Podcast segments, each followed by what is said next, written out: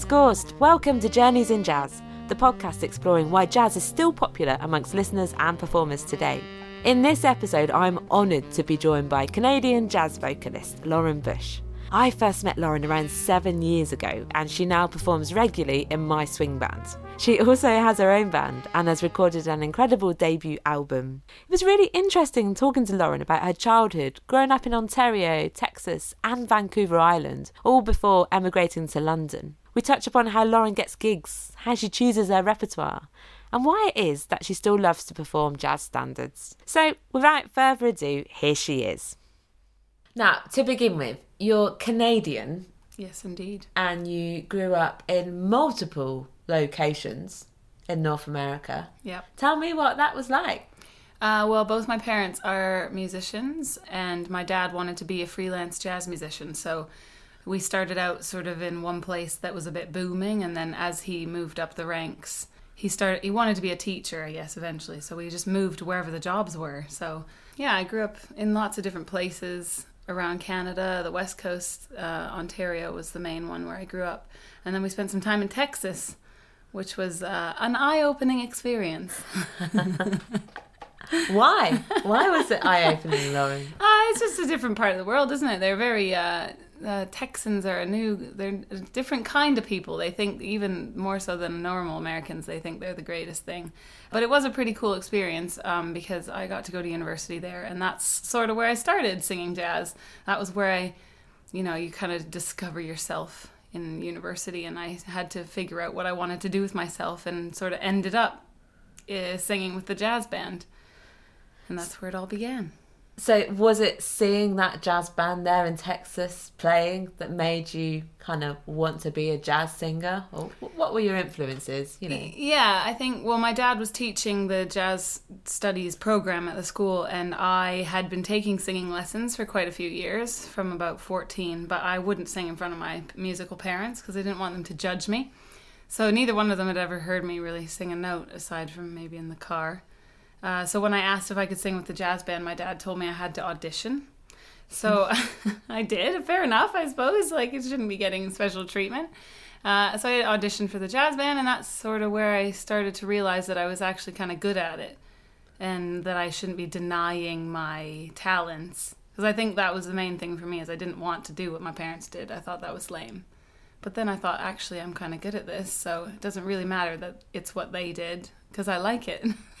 so when you say you thought it was lame, did you think it was lame because you didn't want to do what your parents were doing? Yeah. Or was it because you didn't really like jazz? No, no. Well, I don't think I realized that I liked jazz because I'd grown up listening to it for, and you know, as like a thirteen-year-old, jazz is not really cool music. It wasn't like li- my friends weren't listening to it on the radio, so it was kind of uncool. I guess I didn't. I thought I didn't like it. Um, but because I'd been listening to it for so long, like I'd almost internalized it without realizing and I realized that I like the freedom within jazz. There's like there's more um, opportunities to be creative within it, and it's a step above like your regular pop music. It's not as boring. It's pop music, I guess. Do you have experience of performing within other genres musically? Yeah, so when I when I started singing with the jazz band, I joined the music department at school to get my my degree in music, but they didn't have jazz voice as an option. So I started studying with a classically trained opera singer called Sam Cooke. I was terrible at it. I was so bad.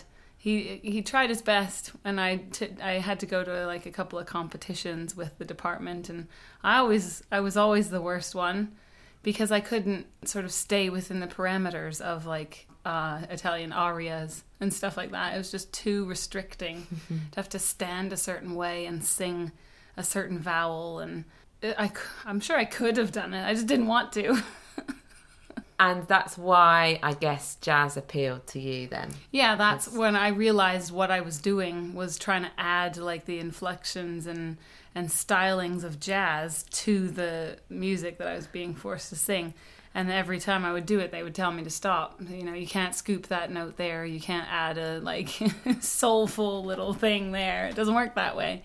It's problematic at university and at music college, that Yeah. sort of thing. I think people try to encourage you to maybe go one way or another, don't they, with things? And we Yeah. are quite young and, well, when we're at that age, you Yeah, know, yeah, yeah. 18, 19, unaware maybe of what our strengths are. I certainly was playing classical music and playing it with scoops and being creative with classical music and being told by professors that I sounded like, you know, Charlie Parker trying to play a sonata. Didn't really work out for me either.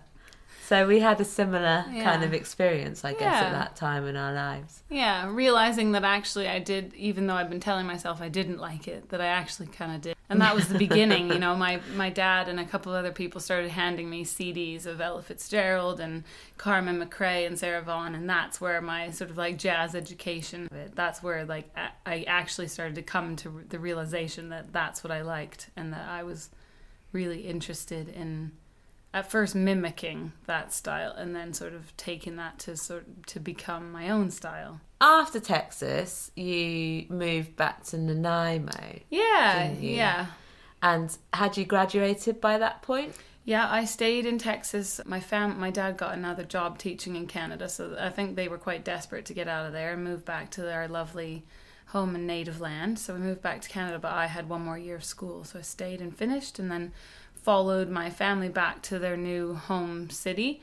And Nanaimo's really cool because they've got a really like developed jazz community, I guess. There's a university there that teach it was used to be a college, so they had like a program, but also we it's famous for having turned out uh, Diana Krall.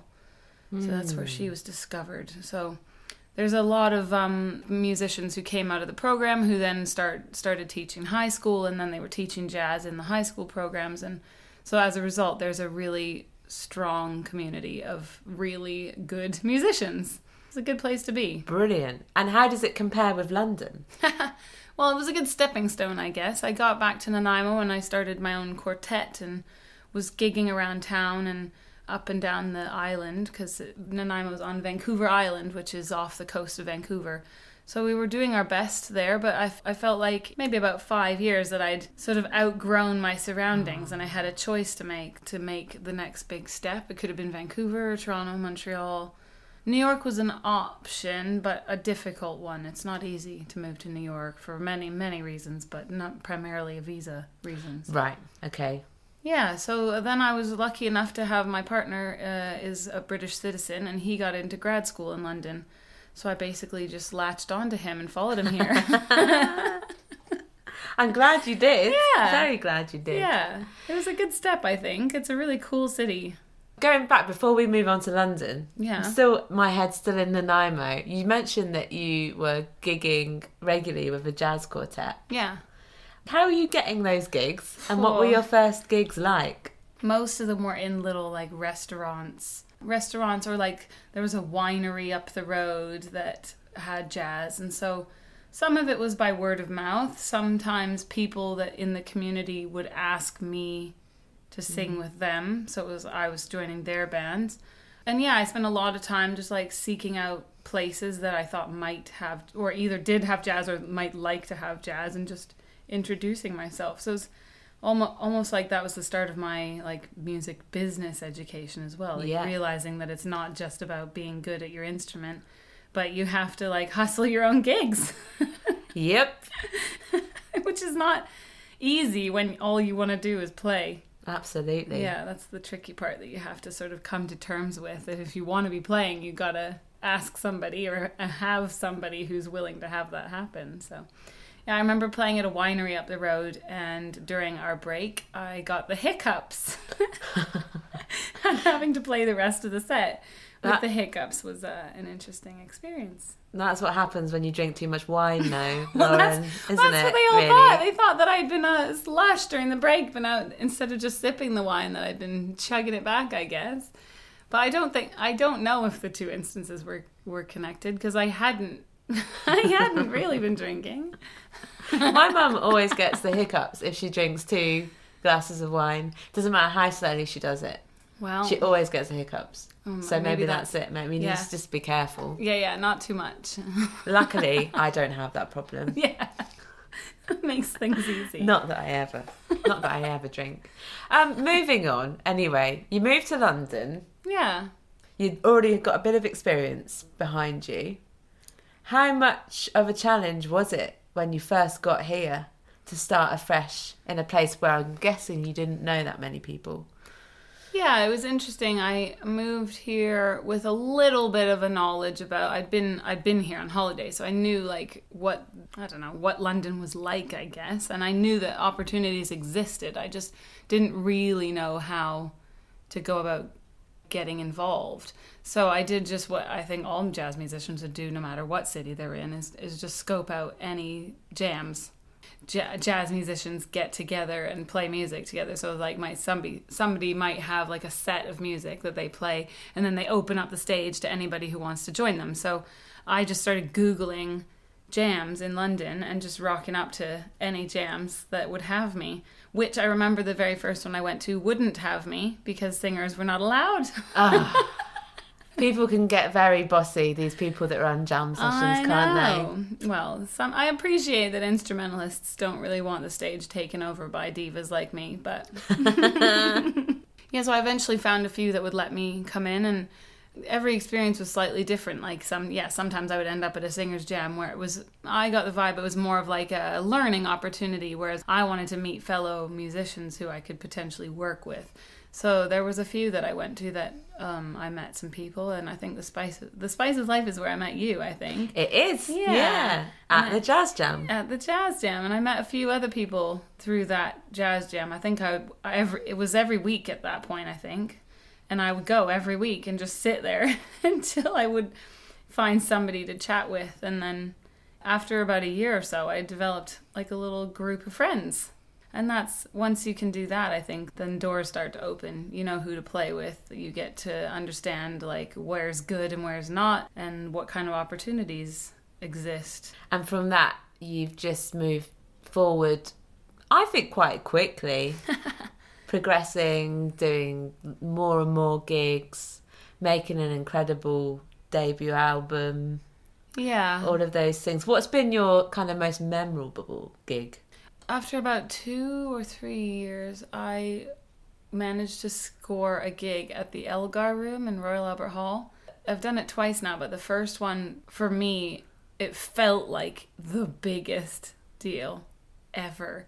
And I can remember like calling home to my family members and saying that I had a gig in the Royal Albert Hall, which sounds a lot more extravagant than it actually is. And like looking back, I think, oh, I was so naive and like just overwhelmed by something that was really not that overwhelming. It was still a big accomplishment, but it didn't need to get me in quite a tizzy as I I can remember being it. Like I just remember standing on that stage and being like, "This is it. I've done it. I've, I've really I've, I've I've accomplished something really big here." And when it was done, I kind of realized like that's just the beginning. That's just the case with success, though, isn't it? Once you get a taste of success, you just think, okay, Yeah, what, am I going to do yeah, next? What's next exactly? But the So- Elgar Room is is a you know it's it's a real It's a really place beautiful play. place to Yeah. play. Yeah. In case you don't know, the Elgar Room is a concert hall stroke conference room almost. Yeah. Just off of the Royal Albert Hall. It's in the building, but it's not obviously part of the main hall. It's a separate room where they have kind of events and, and jazz nights. Yeah, there's other Um, things going on, but every I think it's every Thursday is their late night jazz, and they uh, they always boast that they have Elton John's red piano in there. Fantastic. What more could you want, Exactly. really? Yeah, it's very glam. So that Elgar Room gig just really kind of boosted you, I guess, and made you want to just do a bit more, get some more gigs. Yeah, it it was the first time that I realized I could do it. After some, the people at the Elgar Room had said, "Oh yeah, we'd like you to play here," I realized, okay, somebody wants to listen to what I have to say. And that was very like it spurred me on to say like, okay, well if they wanted to hear it, then maybe other people. And you just have to be very, very persistent. And there are going to be lots of people who don't want to hear what you have to say, and that's okay as well. For every like success story or every even like little step along the way. There are like five unsuccessful things that you took on. Yep. It's a very like trying business, but I think the people who per, who do it, who continue and actually make it somewhere, are the the ones who have to. Like, there's nothing else I could be doing with myself. Like, Yeah. there are lots of people that sort of give up along the way and like find something else to do, settle down, have a family, whatever. But I think if you know this is your thing, there's no option of like, okay, that's enough. I'm tired of hearing no. I'm going to do something else now. It's like, okay, that's one no. All right, let's carry on and get like an, a yes to match every no, every five no's. Absolutely. And the the no's make the yeses even sweeter, don't they? Absolutely, for sure. And you just feel like you you can do it. Every for every yes that you get, then everything gets a bit closer and yeah, you get a ta- like you said, you get a taste and then you want another taste and it just you everything just gets better from there. It really encourages you to be better as well, I think. Yeah. Just keep keep going. Yeah. Determined. Yeah. Oh gosh, we're full of positivity here, aren't we? You have to be. I'm gonna go and book five gigs this afternoon, Lauren. Uh, yeah, let's for this get right on that. motivational talk. For me, when I think about you performing, I remember meeting you at the Jazz Jam. But the one that really blew me away was down the Pheasantry when you did the Canadian songs show for the London Jazz Festival. Yeah. And Lauren sang all Canadian songs that I didn't even know were Canadian. And it was just an education, but also it was one of the most wonderful gigs I've ever been to, I think. I felt like I learned a lot from that because I when I pitched the idea because it was uh, it was Canada's uh, bicentenary, I guess, 150 year Yeah. for our independence. So in, I knew in Canada that there was a lot going on around this, and so I pitched a couple of ideas to the people at Pizza Express for the jazz festival, and I just threw that in as like, a, oh, maybe this would be cool, not really thinking that anyone would care about that. But then, first thing I knew, the man who did the bookings was like, "Yeah, that sounds like a great idea." And I thought, for heaven's sakes, what have I done? I don't know. I don't know, like fifteen, I guess, Canadian songs that could be jazz. I don't know. What What am I gonna do? so I had to spend a lot of time researching and listening. You know, even just I did it with Liam Dunachie on the piano, and even just sharing them with him. You know, because these are songs from my history, but that doesn't mean he knows them. Uh, You know, we had to do some listening together, and he had to do a bit of transcribing for songs that I had found that really didn't exist on paper anywhere. But it was just so much fun because, on top of finding all the songs, I wanted to find information, like you said, a bit of an education. I think the people that ended up at that gig were either just people who just booked a gig at the jazz festival, not knowing what they were getting into, or they were like they were Canadians that were like, "Oh my goodness, she's Canadian. Let's let's go to that." Because they knew that they would like it Yeah. based on what they were going to hear. So it was either nostalgia around hearing these facts, or it was like an education for those people who didn't know what they were in for.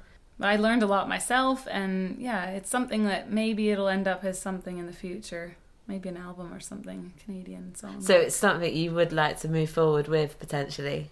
yeah, it's always in the back of my mind. It's not, I don't think it's next on my agenda, but it's definitely something that I would like to pursue into something more. Here's a live recording from the show.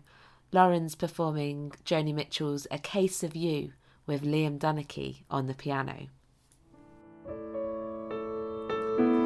on the back of a cartoon coaster in the blue TV screen light. I drew a map of Canada, oh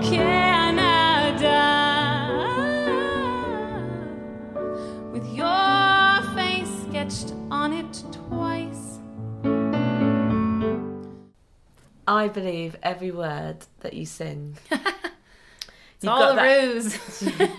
Lauren has a magical way of putting across a song that kind of really gets to you. And I just wonder whether, when you're singing that song, whether you are acting or whether you believe it. How do you put a song across so well? Well, I think the starting is to pick songs that you believe. The best way to find songs to sing or music to play, especially if you're playing covers or jazz standards, is to listen to other people who've done it and then pick the ones that speak to you. Uh-huh. So then it, when I put it across to other people, it's because it spoke to me first. And is it the lyrics that speak to you, or the melody, or a combination of yeah, it depends. I think when it comes to lyrics, I'm not particularly deep.